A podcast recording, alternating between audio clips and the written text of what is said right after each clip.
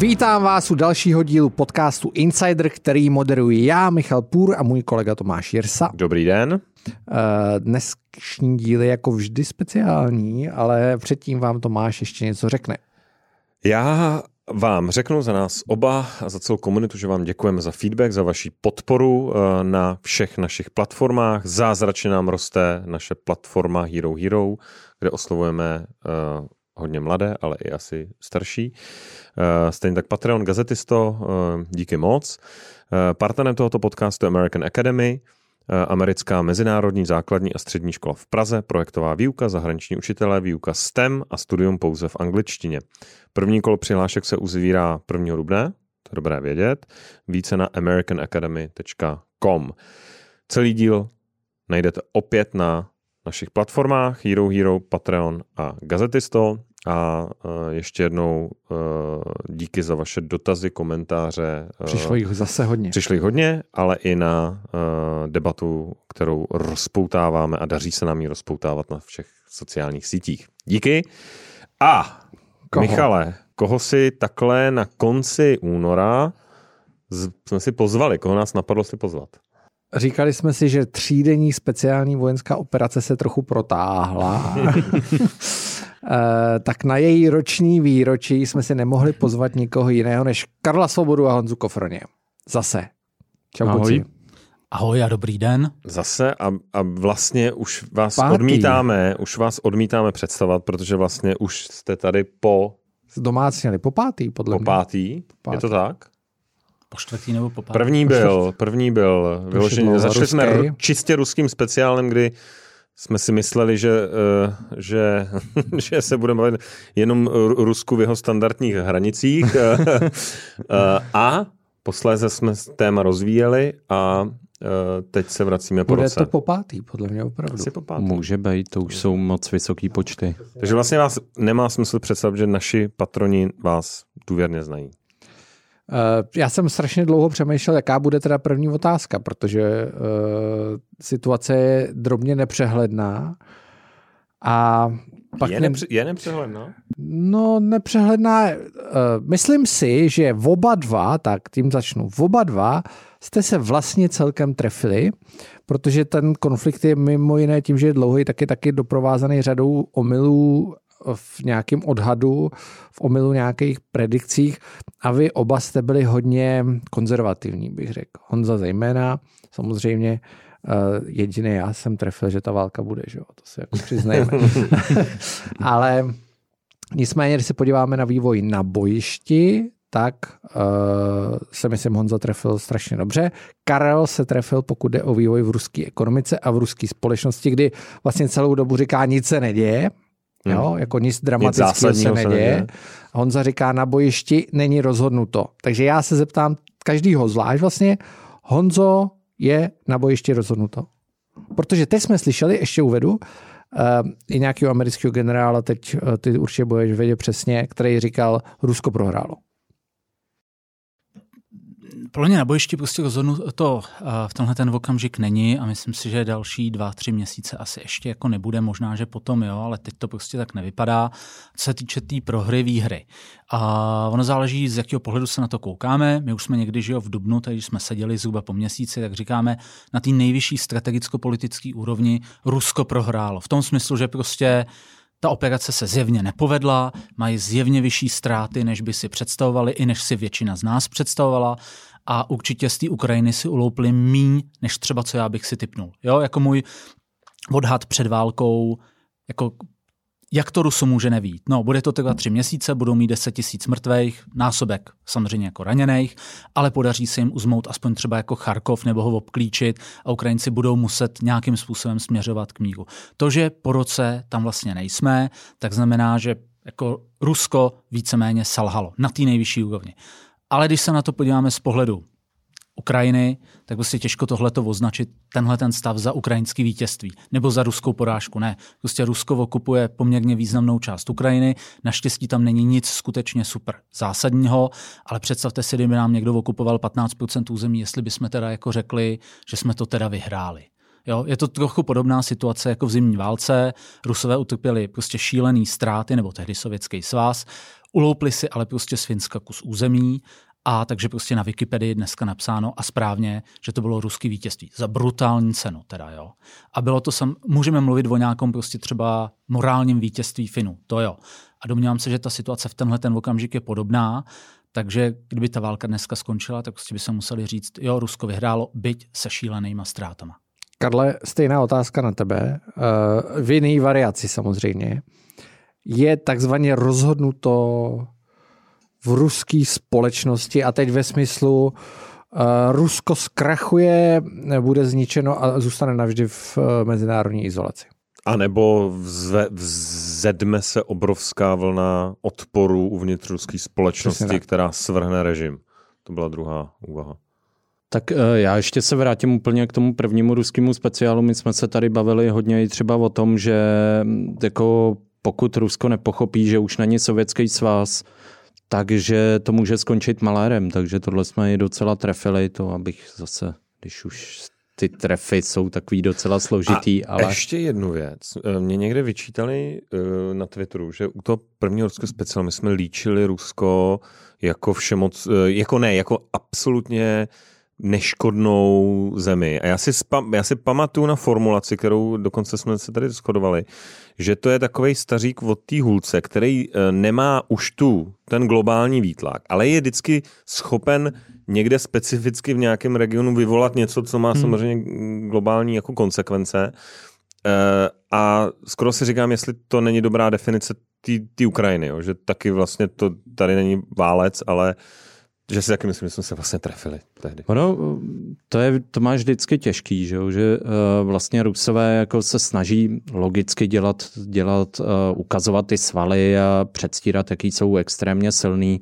Tady se prostě ukázalo, ono se o Rusku říká, že nikdy není tak silný, a silný, jak uh, se bojíme, ani tak slabý, jak bychom si přáli a to, to je, řekl bych, docela... docela taková přesná definice. Jo. Ono i ten stařík prostě, když má tu hůl, tak když tě přetáhne, tak to pocítíš. Takže zhruba tohleto, co se týče zhroucení Ruska, nezhroucení Ruska, ono se to, ne, já si myslím, že se to nedalo úplně čekat od začátku. To byly, to byly prostě takový ohlasy ve stylu, a ve stylu hurá, teď přijmeme, jako zablokujeme SWIFT. A tím to všechno skončí. Rusko je sto čtyřicet milionová ekonomika. Jo. Dobře, zase sto čtyřicet milionů nemůžeš to vzít stejně, jako když prostě dáš dohromady Německo a Francii. Prostě ta kupní síla je jinde. Jo. To je, to je fakt někde jinde, ale prostě dokáže to, dokáže to nějakým způsobem, nějakým způsobem vydržet, ustát, ale ten základní problém je ten, že prostě teda ty represivní složky zvládnou lecos. Jsou daleko horší země, s daleko horší výkonností. Já jsem tady přesně tenkrát říkal Venezuela, a který to prostě, prostě přišli totálně na buben. A přesto se Maduro drží. Můžeme se bavit o tom, jak se drží, díky čemu se drží, ale drží se. Takže v Rusku prostě se podle mě ani nedalo, nebo jako byl to nějaký scénář, že lidi vyjdou do ulic, ale ty represivní složky, pokud, pokud je máš pod kontrolou, tak není problém. A v Bělorusku jsme viděli, že prostě Lukašen, Lukašenka volili fakt jenom ty policajti, kteří pak šli mlátit, mlátit ty demonstranty. A stačilo to. A stačilo to. Já už se těším, že z toho teď bude titulek. Já, jsem, já jenom k tomu Madurovi, to je skvělý příklad, protože u Madura je hrozně vidět, že ten vítr se může otočit nečekaným směrem v průběhu let, protože Spojené státy obnovili kontakty s Venezuelou. Mm-hmm. Samozřejmě je zatím úplně pragmatický kalkul, že ty suroviny můžeš ropa, časem ropa. potřebovat a potřebuješ taky oslabovat toho svýho jako soupeře momentálního.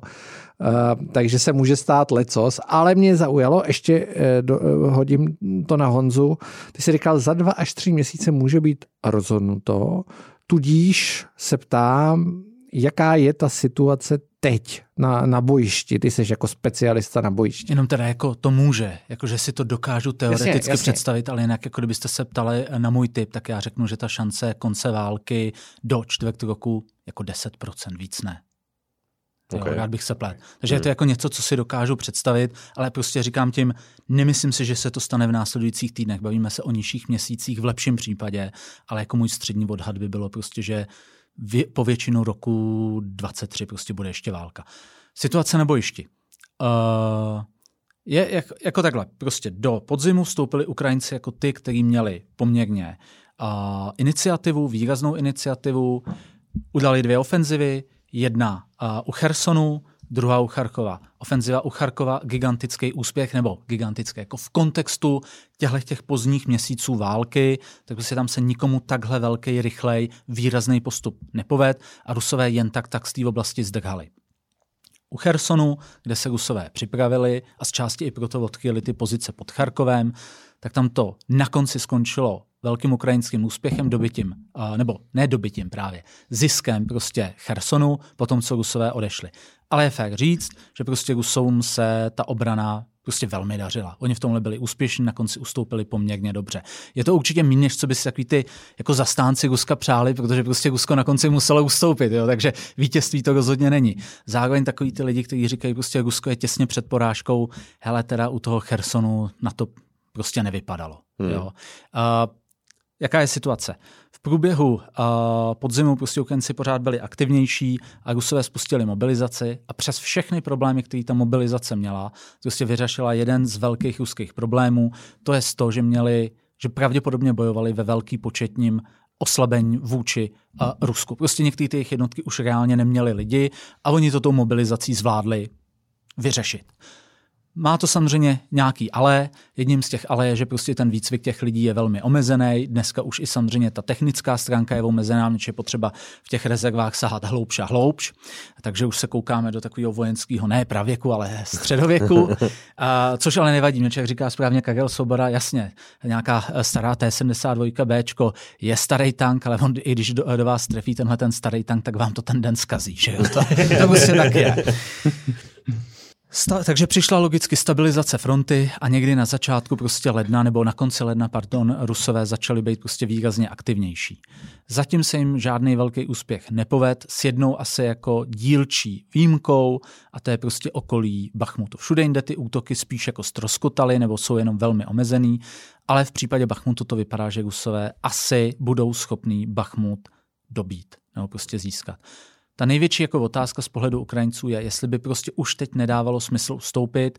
Já si myslím, že prostě tady byly spekulace už třeba před měsícem, jestli neustoupit. Podle mě, kdyby Ukrajinci ustoupili z Bachmutu před měsícem, tak tím stejně nic moc jako nezískají, protože v tom městě se jim na konci bojuje relativně dobře, ale oni si musí dávat pozor na to, aby prostě tam Rusové neuzavřeli nějaký větší množství ukrajinských sil. Což vzhledem tomu, že Ukrajinci zas tak lehce jako nezískávají zbraně, munici a tak dále, tak když by prostě teďka přišli o dvě, o tři brigády v nějakém obklíčení, tak prostě ta jejich situace by se rozhodně nezlepšila, spíš naopak. Takže jde o to jako najít ten správný okamžik, kdy půjde ještě vycouvat. A oni budou schopni do té doby působit Rusům ztráty, ale prostě, aby nezariskovali příliš. Což se nám lehce radí tadyhle od stolu, hůř se to potom dělá v terénu. Nicméně ten fakt, že ty Rusové jsou schopni tlačit, jako ukazuje na to, že oni část těch svých problémů prostě vyřešili. Z pohledu Ukrajiny dává smysl se nehnat teďka do nějakého útoku, pokud možno Rusům povolit co nejmenší teritoriální zisky, ale pokud možno tak, aniž by Ukrajina spotřebovala ty síly, které si relativně pracně kumuluje pro nějakou ofenzivu, a pak na jaře zkusit spustit vlastní ofenzivu proti Rusům, kteří budou při troše štěstí vyčerpaný, oslabený a z těch útoků, který se jim z větší části nedařejí. Uh, já bych ten dotaz ještě rozšířil. Já jsem poslouchal nedávno Petra Zahena, um, což tak jako geopolitický strateg, konzultant. A on říkal, samozřejmě po bitvě jako každý generál, nebo už i během bitvy možná, a on říkal, všichni byli v šoku, že to Rusko ten první rok a ty první měsíce vlastně strašně jako, že to byl totální mismanagement. Jo? A on říká, ale možná to je špatný pohled, protože pokud se, a to se chci zeptat vás obou, protože úplně jsem si to jako nestudoval, se podíváte na všechny velké jejich operace, tak vlastně vždycky ty začátky byly a ty první doby jako nebyly žádná sláva. Jediná odpověď Rusů bylo vždycky, máme problém, tak to tam takhle nahrneme, prostě pošlem tam, hodíme tam lidi a problém pokračuje, hodíme tam jako další lidi. Tak jestli vlastně to, co se teďka děje, není jenom historicky opakování toho samého, totálně to nefungovalo, ne, ne to házíme lidi, házíme lidi, házíme lidi a e, mlýnek na maso pokračuje a už se jako poměry vyrovnávají. Jako z části prostě asi jo. jo. A samozřejmě na to naráží na to, a o tom určitě bude mluvit možná víc Karel, prostě ta společnost nějakým způsobem funguje. Není možné čekat, že ta armáda bude zazvo tolik jiná než ta společnost. Jo, určitě jsou tam třeba jednotky, které fungují jinak než běžná ruská společnost, ale i díky tomu, jak velká to byla operace, tak prostě Rusové nemohli spolíhat na pár těch lepších útvarů, prostě museli tam nahnat všechno. No a nějak tak to dopadlo jako vždycky. Jo, co je spíš jako za mě trochu překvapivý, Rusové prostě viděli, že jim ten původní plán, který byl extrémně optimistický, nevyšel a jeden by čekal, že třeba jako z vojenského hlediska dávalo smysl šáhnout nějaký mobilizaci prostě už v tom dubnu nejpozději. Hmm. Jo, zaplnit ten největší problém, prostě ty personální díry. Ne, oni s tím vlastně čekali strašně dlouho a v tomhle to mi přijde, že i oproti těm jiným historickým kampaním oni vlastně jako tu schopnost řešit ty problémy mají podle mě ještě menší, než měli dřív, což je podle mě jako obrovská výhoda pro Ukrajinu. Jo, že tenhle ten jako velmi pozdní nájezd na jakýkoliv vlastně jako systematický hmm. řešení přichází vždycky hodně pozdě. Jo? Takže to, že se jim nepovedl první plán, to, to se jako leckdy stane. Jo? Co je zajímavé, že přesto, že to mohli začít řešit dřív, tak s tím vlastně strašně dlouho čekali. A vy, a vybavíte si oba dva nějakou historickou paralelu, kdy naopak Rusko jako od začátku jelo jako namazaný, namazaný, namazaný, namazaný, namazaný stroj Karole. A válcovalo nepřítele? Nebo platí to, že vlastně vždycky je vlastně problém, než se ta mašinérie, často skorumpovaná, velká, špatně řízená, probudí z toho zimního spánku těch dekád jako bez, bez nějaký války, ale pak tam začne, začne jako, začnou se tam házet ty lidi a ono se to jako nějak zase srovná.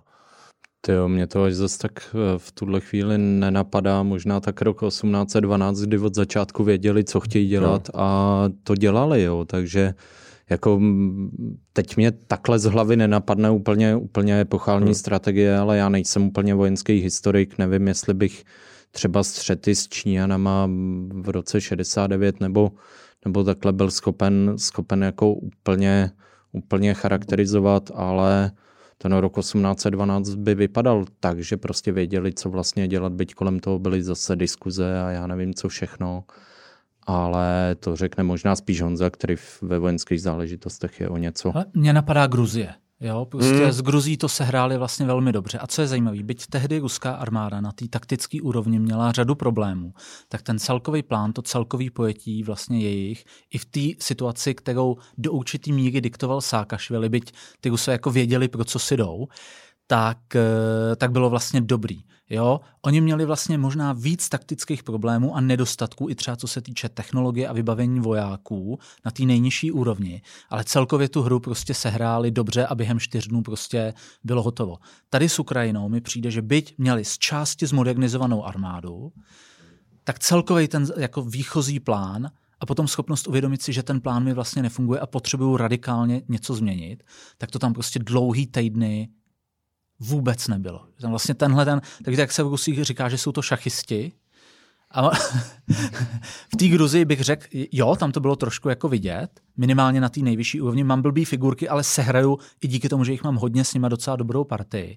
Tak tady prostě vůbec, vůbec, jako tam, tam ta jako nekompetence, jako co se týče právě toho základního nastavení plánu a toho celkového fungování, fakt jako je řekl bych jako mimořádná. Hmm. Když u té Gruzie bych řekl, že ty podmínky byly jako extrémně, extrémně převážený na ruskou stranu. Jo. Tam prostě gruzínská armáda byla malá, veškerou jedinou šanci, kterou měli snad uzavřít ten tunel a, a to nebylo reálný, to není reálný, takže... Uh, Karle, když navážu na to, co jsem říkal na začátku, ruská společnost a ruská ekonomika teď...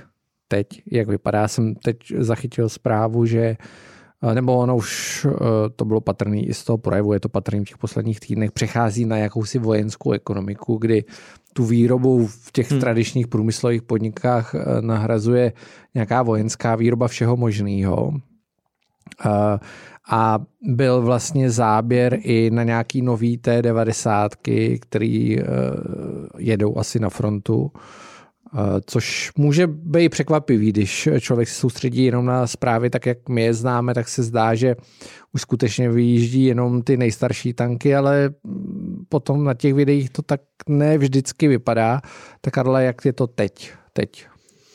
No, ono k těm videím samozřejmě ty videa někdo šíří a ty videa ti šíří pro něco, že jo? Takže je otázka, jaká je ta realita, ale ono třeba, když Vladimír Putin jako říkal pokles jenom dvě celá jedna procenta za minulý rok, tak ono to zní jakoby, jakoby skvěle a on to tak samozřejmě skvěle prezentuje, že jo? Ale pak, pak když si to jako rozklíčuješ, tak vlastně zjistíš, že první polovinu roku měli naprosto extrémní příjmy z ropy, zemního hmm. plynu, z těchto těch věcí, protože ty, ty ceny byly, byly enormní, že vlastně ta průmyslová výroba, teď jako ty čísla nejsou úplně velká hitparáda, furt jim klesá, teď poslední, poslední číslo lednový bylo tuším, že o čtyři procenta zase dolů, tak přechází vlastně, vlastně na vojenskou výrobu a vojenská výroba ti jako úplně nic nedá, protože tank to je spotřeba, jo.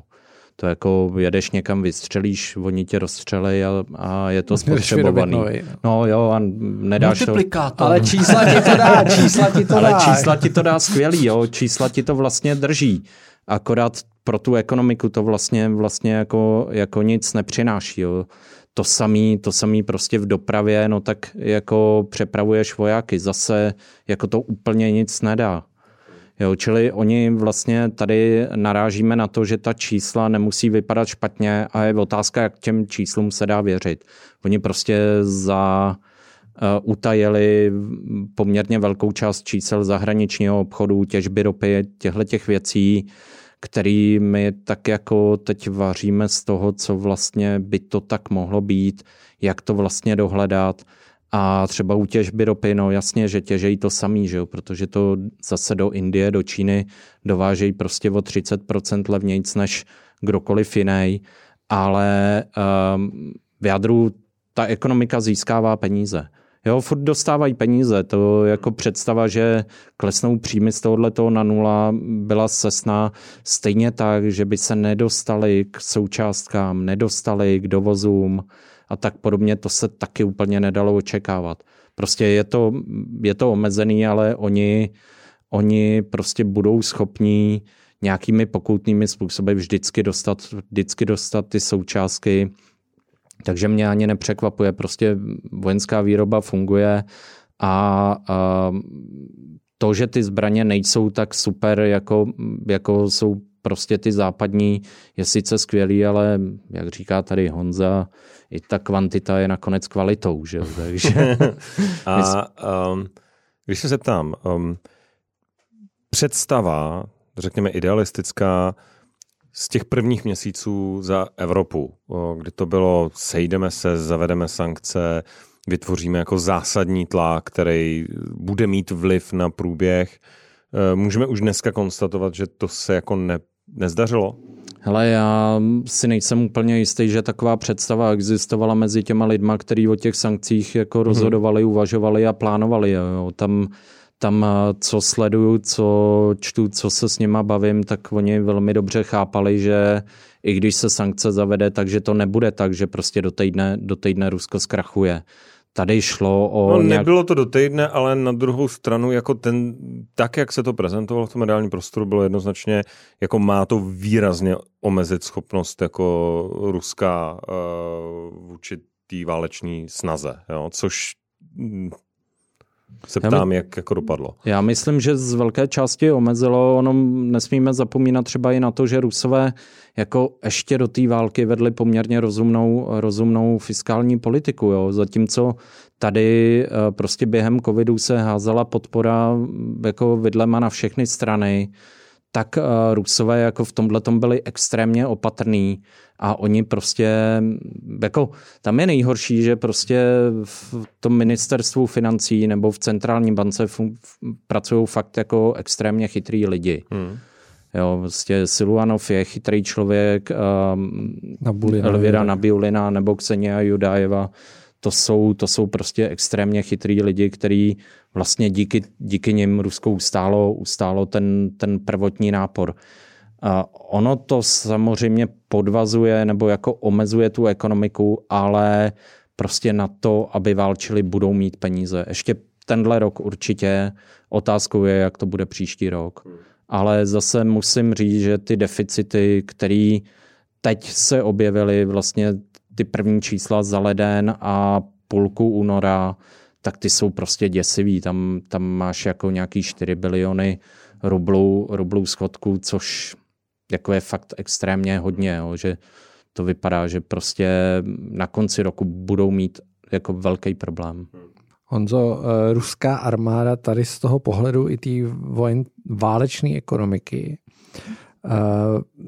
Když se podíváme na ty kampaně, jak se vedly, nejdřív jsme měli nějakou v uvozovkách speciální vojenskou operaci, výsadkáři, Hostomel, opravdu rychle, rychle sto osmdesát tisíc vojáků, rychle na invazi. Potom nějaké budování pozic. Pak s nástupem Surovikina přišla taková ta raketová kampaň. Teď už to zase tak ne, nevidíme a mimochodem to je docela zajímavý, jenom řeknu, zase jsem někde čet, že v současnosti většina území Ukrajiny je pokrytá elektřinou dvacet čtyři hodin denně. Není jako vlastně problém s tou spotřebou a ani s tou distribucí, což je zajímavý. Plus vidíme nějaký videa těch té devadesátek. Uh, vidíme, dneska jsem viděl zase video nějakého BVPčka z padesátých let. bé té er padesát. No přesně, přesně, přesně tak. Uh, fakt divný, takový kabrio mezi BVPčkami. uh, tak jak, jaký je ten stav vlastně té armády? A plně mi to vlastně došlo? Jako úplně jako nevíme, jo. Protože na jednu stranu prostě k, č- k čemu dochází? A co se týče techniky, na jednu stranu Rusové se snaží udržet výrobu některých těch jako perspektivních moderních zbraní, to jsou zejména ty té devadesát, které se mimochodem nevedou na té frontě vůbec špatně. To neznamená, že jsou nezranitelný, ale oproti třeba dřívějším tankům, ono co tam vidíme, že když třeba ta té devadesát em ká dostane zásah, a i třeba ze zhora, tak ona bude zničená, ale posádka, nebo minimálně dvě třetiny z posádky většinou jako uniknou. Což je velký rozdíl oproti klasickým té sedmdesát dva, kde se podívají do vesmíru skoro. ale, a, takže to se snaží udržet a nějakým způsobem se zdá, že tam jsou schopní jako fungovat, ale zároveň, aby vykryli ty opravdu jako masivní ztráty, které mají, tak prostě musí sahat čím dál tím hloubš do těch, do těch skladů. Jo. Takže my tam vidíme potom jako velmi zajímavou směs zbraní jako relativně moderních a pak zbraní, které jsou vysloveně jako, no takové jako vojenský ano, středověk. Jo, to by se hodilo někam do Lešan, do muzea a všichni by tam z toho byli nadšený. Takže to je, to je podle mě jako jeden prvek, který se tam bude objevovat čím dál tím častějc, ale mimochodem ono to tak do určitý míry je prostě i u Ukrajinců. Jo. Zejména pokud teďka dostanou třeba ty moderní leopardy a podobně, tak budou mít na jedné straně pár desítek, nebo při troše štěstí možná i pár stovek, nejsem si jistý kdy, jako v relativně velmi moderních tanků. A pokud budou mít gro, což jsou prostě nějaký třeba naše té sedmdesát dva em jedna, jo, což je všechno jen ne jako moderní tank, jo, to se jako nic nenalhávejme. A tohle to jako je ale něco, co je docela typický pro většinu delších válečných kampaní. Já jenom dám takový příklad. Německá armáda v roce třicet devět měla vlastně jako větší podíl automobilové dopravy v běžných divizích nebo ve všech svých divizích napříč, než v roce čtyřicet tři a dál. V roku čtyřicet tři se vlastně zvýšil podíl hypomobilních složek armády. Prostě protože oni nebyli schopni vykrýt ty ztráty, takže sice měli najednou jako část divizí, které měly jako velmi moderní tanky, děla a tak dále, pantery, tygry a tak dále. Ale pak jako běžná pěší divize Wehrmachtu měla jako výrazně víc koní nebo výrazně víc závisela na koních než v roce třicet devět. Hmm. A tohle je něco, co tady budeme vidět. Co je ale možná podstatnější, je potom jako otázka přípravy personálu. Jo, že prostě vlastně lidi se strašně jako fixujou na tu techniku, na jako často naprosto nepodstatný technický detaily, který hrajou svoji roli, ano, do nějaký míry, ale často jenom v nějakém konkrétním kontextu. To, co je výrazným jako multiplikátorem té technologické převahy nebo naopak nedostatků, tak to je prostě, to jsou skilly, to jsou schopnosti. A třeba jeden z problémů jako Rusů bylo to, že tak dlouho drželi tu svoji víceméně profesionální část armády na Ukrajině. Až jich tam prostě nemalá část zahynula nebo byla zraněná. A když spustili mobilizaci, tak prostě oni už si nemohli dovolit z té fronty stáhnout jednotky který, nebo vojáky, kteří by cvičili ty rezervisty. Takže prostě tam se na Telegramu objevovaly jako opravdu bizarní zprávy o tom, jak probíhá výcvik. Jo. A to samozřejmě je něco, co neskutečným způsobem podvazuje schopnosti těch nově vytvořených ruských jednotek, zejména v nějaký útočnou operaci. A i rozumím. A když to srovnáme, tak vnímáme Rusko jako vlastně samozřejmě, jak ty krásně říkáš, kombinaci středověky, středověké a novodobé techniky, ale vlastně celý je to, řekněme, jedna technologická základna. Jak moc je dneska na Ukrajině náročný mít vycházet a mít tu armádu poslanou na tý, řekněme, ruský základně a technice a najednou v tuhle chvíli absorbovat velké množství techniky, která vlastně je jako úplně, má jinou logiku, je potřeba... Jako ze před, západu. Ze, jako ze, západní, ať už jsou to Leopardy, teď se vede, já nevím, odkud se vede ta debata o, snad o F šestnáct, jo, jakože, co to, jak to bude dohromady vlastně... No, tohle bych řekl, tohle je prostě problém od samého začátku a přijde mi, že pořád není úplně jako doceněný, jak velký problém tohle to je, zejména pro armádu, která se odstne v, nějakom, v nějaký situaci, kdy musí reálně bojovat. To znamená, nemá příliš kapacit na to, aby řešili, řešila tyhle ty jako strukturální věci. Si pamatuju, já jsem byl v nějakém podcastu těsně před začátkem války a tam jeden chlapík říkal, a on říkal, já jsem laik, ale mě prostě napadá, tak jim dodejme pár desítek prostě F šestnáct a všechno tím změníme, tanků a tak dále. A říkám, za první by toho bylo potřeba jako řádově víc, což je otázka, jestli se někde najde. A mimochodem, když se podíváte na ty peripetie s dodáním Leopardů, tak jako teď taky není jasný, jestli dostanou dvě stovky. Teď to vypadá, že jako co je jistý, tak je tak kolik? čtyřicet padesát kusů? Jako, a možná... Myslím, pokud Německo opět sehrává takovou jako stíno, stínohru. E, jenom tady no, dodám, že teď ani, to že už není o Němcích. Jo, jo, okay, Německo okay. tlačí, aby byli, a zatímco Holanděné, Dánové, Španělé začínají trošku couvat, protože jo. oni jich mají sami málo. jo. jo, a... T- t- takže jako otázka, jestli vůbec jako tyhle ty počty reálně někdo někdy zvažoval, ale to je jedno. I kdyby jsme je byli schopni dodat jako naráz, tak prostě té Ukrajině v tom prvním jako kvartálu těch vojenských operací by to nepomohlo, protože ty měli co dělat, aby to prostě ustáli a ta nejsmysluplnější pomoc ve většině případů byla, byla, byl ten typ techniky, kdy nemusí děli dělat vůbec nic, takže bylo lepším dodat relativně starou techniku, kde ale byla jistota, že ji v okamžitě převezmou a v zásadě v okamžitě jsou schopni nasadit. V případě těch tanků a tak dále, u těch složitějších jako kusů techniky, a nebavíme se teďka o kusovkách, jako jsou HIMARSy, no tak samozřejmě tohle je prostě jako velký problém. A samozřejmě, že ten problém ještě jako se multiplikuje, když oni nebudou mít jenom ty Leopardy, ale budou mít tu kus Leopardu, tu kus britských Challengerů, tu kus prostě amerických Abramsů. To znamená jako úplně jiný platformy. Hmm.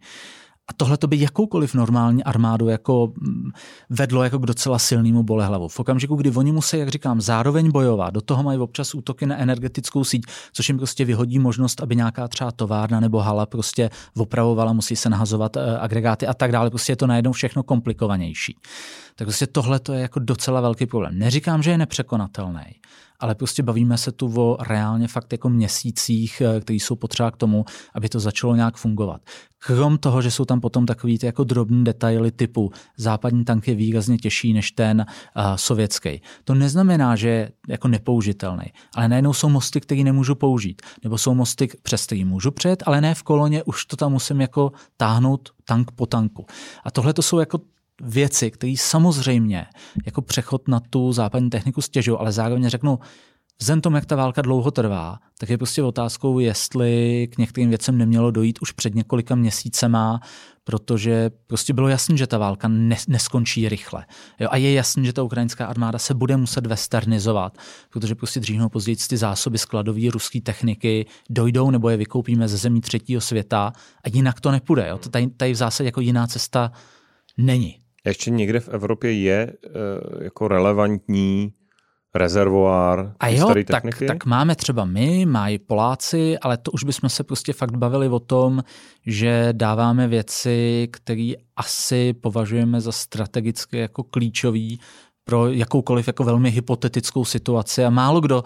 Nakonec my to teďka vidíme u těch Holanděnů, u těch Španělů a tak dále. Když dojde na to sáhnout si na tyhle ty jako opravdu klíčové hmm. rezervy nebo to, co přímo používají naše jednotky, tak tam najednou každý stát začne být jako strašně opatrný. Hmm. Ostatně, jo, kdyby to bylo jinak, jako, tak přece co brání Britům, aby dali všechny svoje funkční tanky Ukrajině. Jestli, jestli to opravdu berou, takže Ukrajina... Petr Pavel říkal, že by se měli dát všechny konvenční zbraně Ukrajině. Jestli, jestli To, tohle to jako ty státy chcou, tak to přece můžou okamžitě udělat. Jo, není to přece problém. A můžeme říct, že takový Holandsko je ještě v mnohem lepší bezpečnostní situaci, než jsme my. Jo? Nebo Německo, nebo Španělsko. Karle, hodím to do politiky. Jo? Tam jsme ještě nezabrousili. Vladimír Putin včera měl předevčírem, no včera, předevčírem, předevčírem měl projev. Zaujalo mě, že tam chyběl Evgený Prigožin, jakožto šéf tady těch Wagnerovců, chyběl tam Kadyrov. Taky se spekulovalo, Vladimír Putin umírá asi tak na deset druhů rakovin. Už rok? Už rok. Džemila Stehlíková to jako diagnostikovala velice přesně. Přesně. Nejenom ona, nejenom ona, no. To je třeba říct. Pořád se objevují ty zprávy. Šojgu taky už byl zmizelej a zase objevil. Gerasimov, který byl taky už vlastně... se nevědělo, kde je, spekulovalo se, že byl mrtvej, zraněný, kde co. Už je zase zpátky, Surovikin, který přišel jako zachránce, už je zase pryč. Uh, situace se mění rychle a, po cel... a Vladimír Putin pořád zůstává. A po celý rok sledujeme řadu uh, selhání rámu u oken, uh, schodů, yes. praskajících schodů, blbě držících zábrad, zábradlí, zábradlí nefungujou. Ano, řadu... bungee jumping bez Bun- bungee.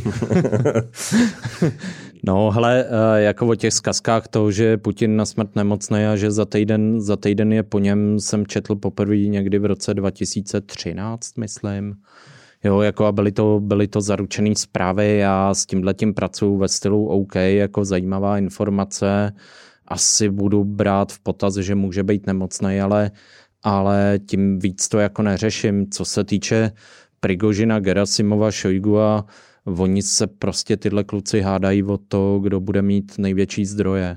Kdo dostane ty zdroje, jo. I ten nejnovější boj vlastně mezi nimi spočívá prostě v tom, že, že Prigožin si stěžuje, že vlastně oni ti Wagnerovci bojujou, že u toho Bachmutu a hrdině a vítězejí tam a nedostanou vlastně žádnou munici.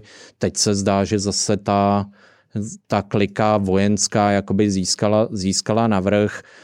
Um, ono zajímavé je třeba i to vedení války jako z hlediska, z hlediska nějaký um, jako toho, kdo se přednostně posílá do té války, jo. Protože prostě koho tam pošleš, no pošleš tam Burjaty, uh, pošleš tam uh, lidi prostě z těch oblastí, kde jako, jak říkal Putin, a on byl v tomhletom, on, on snad dokonce i řekl pravdu, jo, což u něj není zas tak častý, ale on prostě říkal, no, když jako mluvil k těm matkám a manželkám těch padlých synů, jak říkal jako naprosto natvrdo, no podívejte se, on by se jinak upil, no tak tady aspoň zemřel, zemřel jako s nějakým smyslu, s nějakým smyslem. A dostanete, dostanete, že jo, peníze a, a já nevím, co všechno. A ono pro velkou část těch lidí vlastně i to, že... Já vím, že jsem zase odjel úplně někam. Ne, ne, ne, ne, správně, to, to, jako, to je správně, potřeba to jít široká. Já mám pak pro jednu zásadní otázku. A ta jo, já, já jsem slyšel o minulém rozhovoru, že byl plný vsuvek, tak já, já jsem se naučil. Ale vzniknul druhý a ten už, a ten už nebyl, je, ten, ten už je v pohodě. Jo, ale, ale to, že tam vlastně chodí tyhle ty lidi, je vlastně docela logický, protože když ti v Burjatsku vznikne nějaký protest, už čirou náhodou, koho to zajímá, že jo? Tebe zajímá to, že ti nevznikne protest v Moskvě. Nasadit tam kriminálníky vlastně taky, taky, ne, taky bylo docela logický, protože ty prostě, a je to taková ta báječná tradice těch, těch sovětských štrafbatů. Jo, prostě, prostě to je, to hna, hná to silou, hná to množstvím a, a to, že ty lidi tam, tam zemřou, tak tebe to netrápí. Ty jsou vlastně docela, docela v pohodě odpisový. Teď jsem řekl odpisový. No, ale, ale, ale on, jak to, je, to říká, je, je, je, jo, on, to, on to takhle fakt natvrdo říká. Prigožin, já tě to skočím. Teď jsem viděl video, on tam říká, on to říká úplně jako chladnokrevně a má pravdu, jo. On říká, podívejte se, já vím, že se vám jako může zdát zvláštní, že tam posíláme tady ty kriminálníky, teď teda vybírají ty, kteří mají víc než patnáct let. Uh, a on říká, ale uvědomte si, a mluví jako k Rusům, jo, a on říká, uvědomte si, že oni krvácejí kvůli tomu, aby tady nemuseli krvácet vaše děti. No. Jo, on to, on to říká naprosto natvrdo. Tomu nema, není co jako dodat. Nejvíc tam možná win-win situace, protože teď jsem čel článek, že tři šéfové nějakých jako zločineckých gangů vlastně, hmm. který byli draftovaný Wagnerovcema, tak tam vlastně všichni zahynuli, to znamená z pohledu jako společnosti, že ty nejtěžší tam pošle s velkou pravděpodobností, že už se, že už se nevrátějí. Oni tam jdou s nějakou úplně mikrošancí, že teda když se vrátějí, tak trest už nebude existovat. No. Takže vlastně tam je jakási základní win-win logika asi, no. To je prostě tato logika. Pak máš prostě boje ve vedení, kdy jako neustále se perou prostě Kadyrov, Surovikin, um, Prigožin, to může být taková jedna parta, potom prostě Šojgu s Gerasimovem a perou se jakoby o to, kdo vlastně získá navrch, ale tam je ještě nad ten rámec toho, že armáda je docela ráda pošle prostě někam, kde jako oni budou krvácet, ta armáda pak přijde, vem si, že prostě ten Soledar oznámila armáda, my jsme to dobili za pomoci pár nějakých dobrovolníků, jako a Prigožin říkal, říkal my jsme to dobili, jo, takže, takže oni se takhle hádají, ale všechno to, všechno to prostě ukazuje na to, že Putin opět, Putin a hlavně možná Kirjenko, jako to mají docela promyšlený v tom smyslu. Kirjenko je zástupce šéfa prezidentské administrace, taková bývalý premiér v roce devadesát osm vyhlásil bankrot, takže... Ta... Na mě to působí a teď uh, doplním tu otázku zákeřnou. Jo? Uh, na mě to působí tak, že vlastně ta role Putina se nezměnila za ten rok, jo? Nějak dramaticky. Je pořád, melou se tam mezi sebou hmm. kluci, Mishustin, jo, další, on spíš mlčí, není mu slyšet, ale je vidět, že pořád podporuje Putina hmm. bez nějakých pochyb. Ale co mě zaujalo, Kamil Galejev, uh, určitě ho znáš, hmm. akademik uh, na Twitteru, hodně sdílený no, na začátku no, no. války, tak ten hodně řeší nástupnictví po Putinovi. A prostě Putin není nesmrtelný, jednou, jednou odejde. Uh, a on... A mě to vlastně, nikdy jsem na to nedostal od nikoho odpověď, pár lidí jsem se na to ptal. On poslední ty svoje příspěvky posledních pár týdnů věnuje Navalnýmu. Jo? Hmm. Kde jako upozorňuje uh, bacha, jo? Navalný není jako good guy. Jo? Navalný je rasista, nevím co všechno, upozorňuje hmm. nějaké jeho historické problémy. A já si celou dobu říkám, proč. Jako je tady skutečně ta debata už tak daleko, že se spekuluje o Navalným, nebo proč se tyhle věci dějou?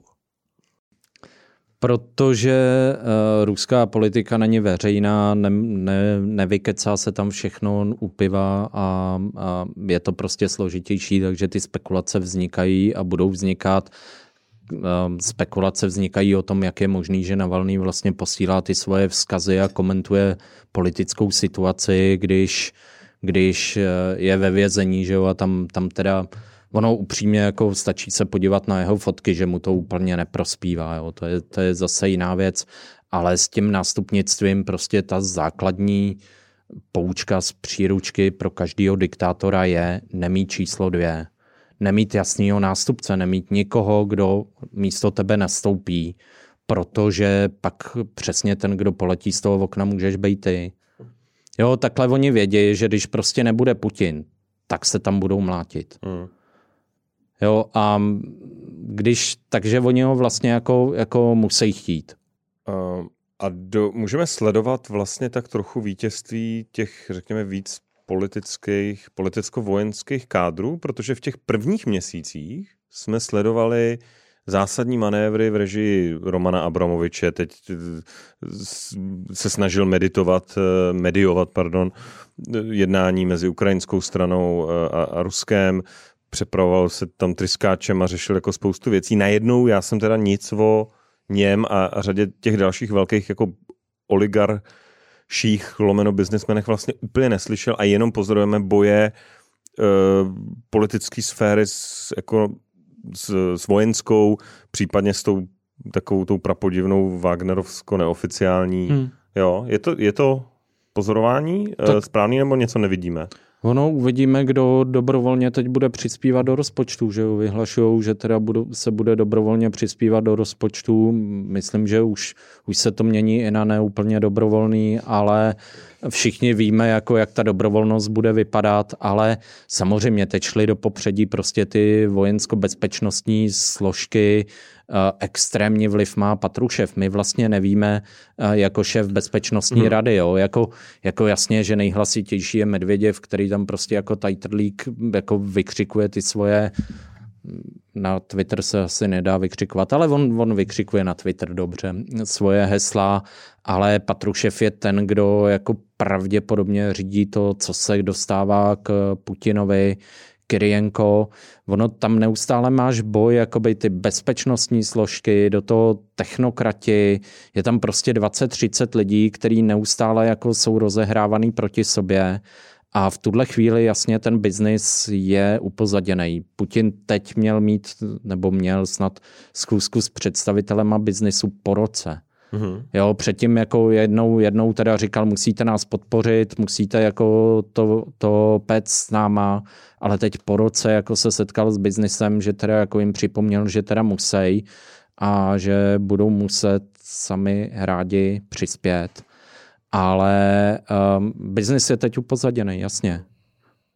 Honzo, co je teď, jsme probrali minulost, současnost a teď budoucnost.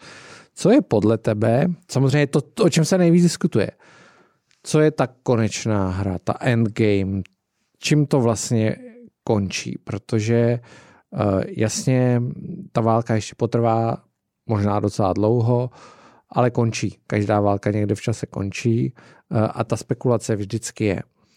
Ukrajinci mají dosil na to, aby vyhnali ty Rusy ze svého území, dokonce jako do těch původních hranic před rokem dvacet čtrnáct. Získali zpátky Krym a teď i sami ty Ukrajinci píšou, což jasně, že může být jako výraz nějaký propagandy. Už se těším, až příští rok budu na plážích na Krymu. Jo? Tak je tohle realita, nebo je to propaganda? Je to jedna z možných realit, která asi není příliš pravděpodobná. Minimálně v tom horizontu, v jakom jsme ji naznačili, prostě ve vztahu k tomu příštímu létu. Aby se to prostě stalo realitou, tak by prostě Rusko muselo utržit ne asi jednu, ale prostě série větších vojenských porážek. Jo. To se tu nebavíme o jednom ekvivalentu toho Charkova, ale to minimálně tak o dvou, o třech v rychlém sledu za sebou na těch klíčových směrech, jo, někde prostě v Záporoží, tak potom si dokážu něco takového představit. Byť jenom upozorňuji u toho Krymu, ale můj tip je, že drtivá většina lidí v Rusku nepovažuje ty přičleněn ukrajinský území skutečně jako za ruský. A když by je Rusko mělo ztratit, tak to ten režim zas tak neohrozí. Jako prohrajou válku, to je blbý, ale prostě nějak nebude to zkousnou. Nebude první. V případě Krymu prostě tam jde, i když se podíváme na různé ruský filmy, z doby předtím, než byl Krym přičleněný nebo anektovaný k Rusku, tak prostě tam nějaký sentimentální attachment k tomu je. Jo, tak jenom jako varuju, tam najednou ta situace může být o něco jako třaskavější a byl bych tam maličko jako opatrnější, než v případě prostě Záporoží, který asi i většina Rusů si uvědomuje, že prostě ruský není. No. Uh, teďka jenom k těm jako pravděpodobnostem. Jo? Hele, když se prostě nějaký z těch stran povede jako velký vítězství, na toto ale teďka prostě zatím nevypadá, tak v ten okamžik samozřejmě se můžou naplnit relativně z dnešního pohledu málo pravděpodobný scénáře o tom, že tu bude prostě nějaký výrazný vítězství pro jednu nebo pro druhou stranu. Jo, když prostě se Rusům povede teďka spustit další ofenzivu, povede se jim zachvátit prostě Charkov nebo ho obklíčit, Ukrajinci zjistí, že ani s nově dodanýma zbraněma nejsou schopni proti tomu nic udělat, Rusko už nezíská nic dalšího, ale v zásadě si nějak tak postupně dobije Doněck, bude mít ten třeba ještě k tomu Charkov. Jo, to by byla pro Ukrajince hodně blbá situace. Jo? I s ohledem na to, že my vidíme v těch státech E U, ale i v U S A, že se prostě postupně snižuje ta ochota Ukrajině pomáhat. Pořád je výrazná ta ochota, ale pokud by to takhle pokračovalo dál, tak prostě za dva roky zmizí. Jo? A v ten okamžik je asi i pro Ukrajinu lepší bavit se o nějakom prostě příměří, který z dnešního pohledu prostě vypadá jako nevhodný nebo nepřiměřený. Z druhé strany, prostě, když se Ukrajincům povede tenhle ten ruský nápor ustát dobře, podniknou ofenzivu, která jim vyjde, což prostě samozřejmě jako jistý není, dostanou se někam k Melitopolu, tak najednou v ten okamžik ty šance na velmi příznivý výsledek pro Ukrajinu jsou, byť ne nutně v tom, že třeba skutečně to budou všechny ty území, před, který by odpovídaly ty původní hranici Ukrajiny. Jo, to už nechávám trochu jako uh, mimo. Prostě tyhle ty koneční jako plány na to, jak to přesně bude, tak prostě v tenhle ten okamžik bych nechával úplně stranou. Má smysl se bavit o tom, kam se kdo posune v následujících několika měsících. A teprve to určí nějaký jako další stepping stones pro to, jak na konci může nějaký mír uh, nebo příměří prostě vypadat. Jo. Teď je z mýho pohledu jako dává smysl Ukrajince podporovat, aby si zkusili vzít aspoň kus toho území zpátky, že za mě by byl jako velký problém, kdyby jsme se tu smířili s tím, že Záporoží a prostě velká část Chersonu zůstanou v rukách Ruska. Ale jako já teď nikomu nebudu slibovat, že Rusko stoprocentně prohraje nebo na devadesát procent prohraje.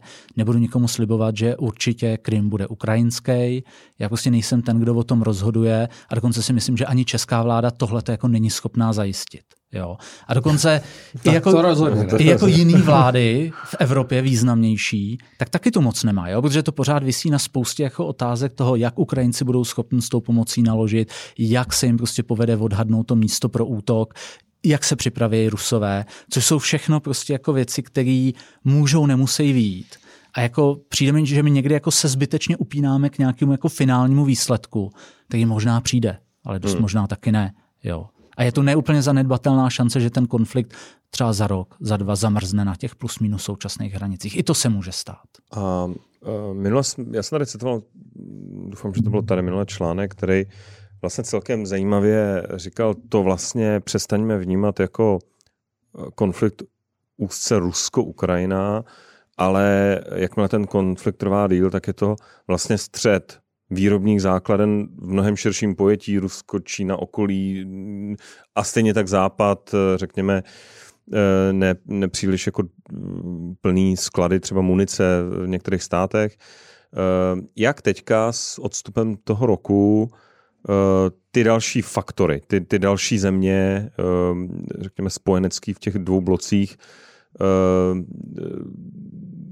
jak se to vyvíjí z vašeho pohledu? Takže já zajímavé, že ten, tam, kde to vidíme míň, tak je to asi to Rusko a případně Čína.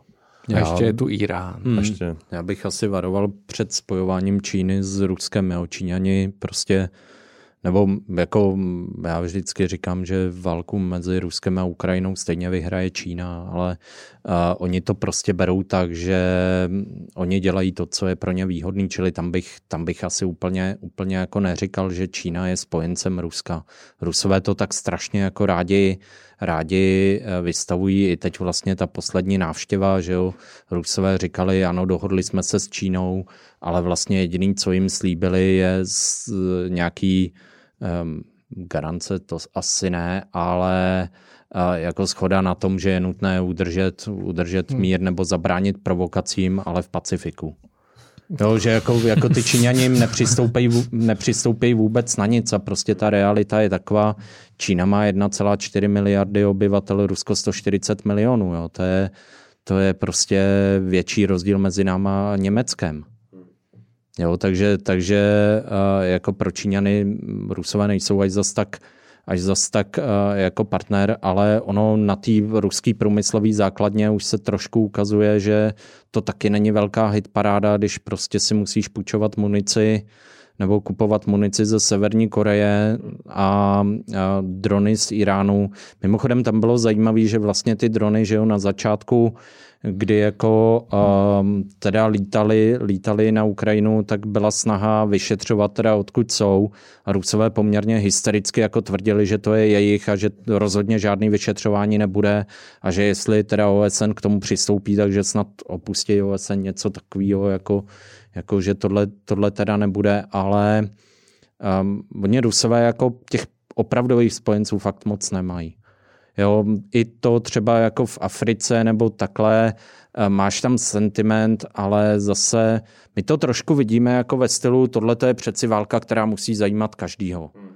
Jo, a pak se podíváš prostě na ty afrobarometr, latinbarometr, latinobarometr a zjistíš, že ty lidi to absolutně nezajímá, že jako um, docela často prostě tam téma Rusko ani neobjevíš.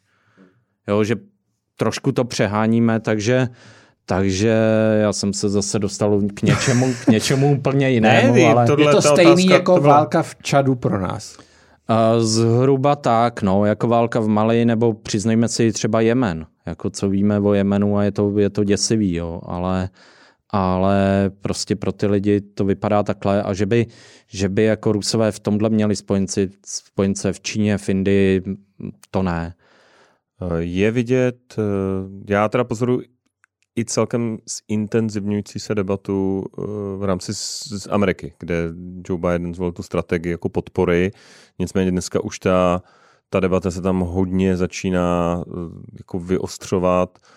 Poslední krok, kdy zvolil tu překvapivou návštěvu Kyjeva, tak už to jako hodně zasovalo do té domácí politiky, protože vlastně tam v plánu tuším byla nějaká jeho zastávka v Ohio a už, už se to překlápilo do toho, ale tady jsou problémy doma, musíme je řešit, blíží se, blíží se taky prezidentské volby.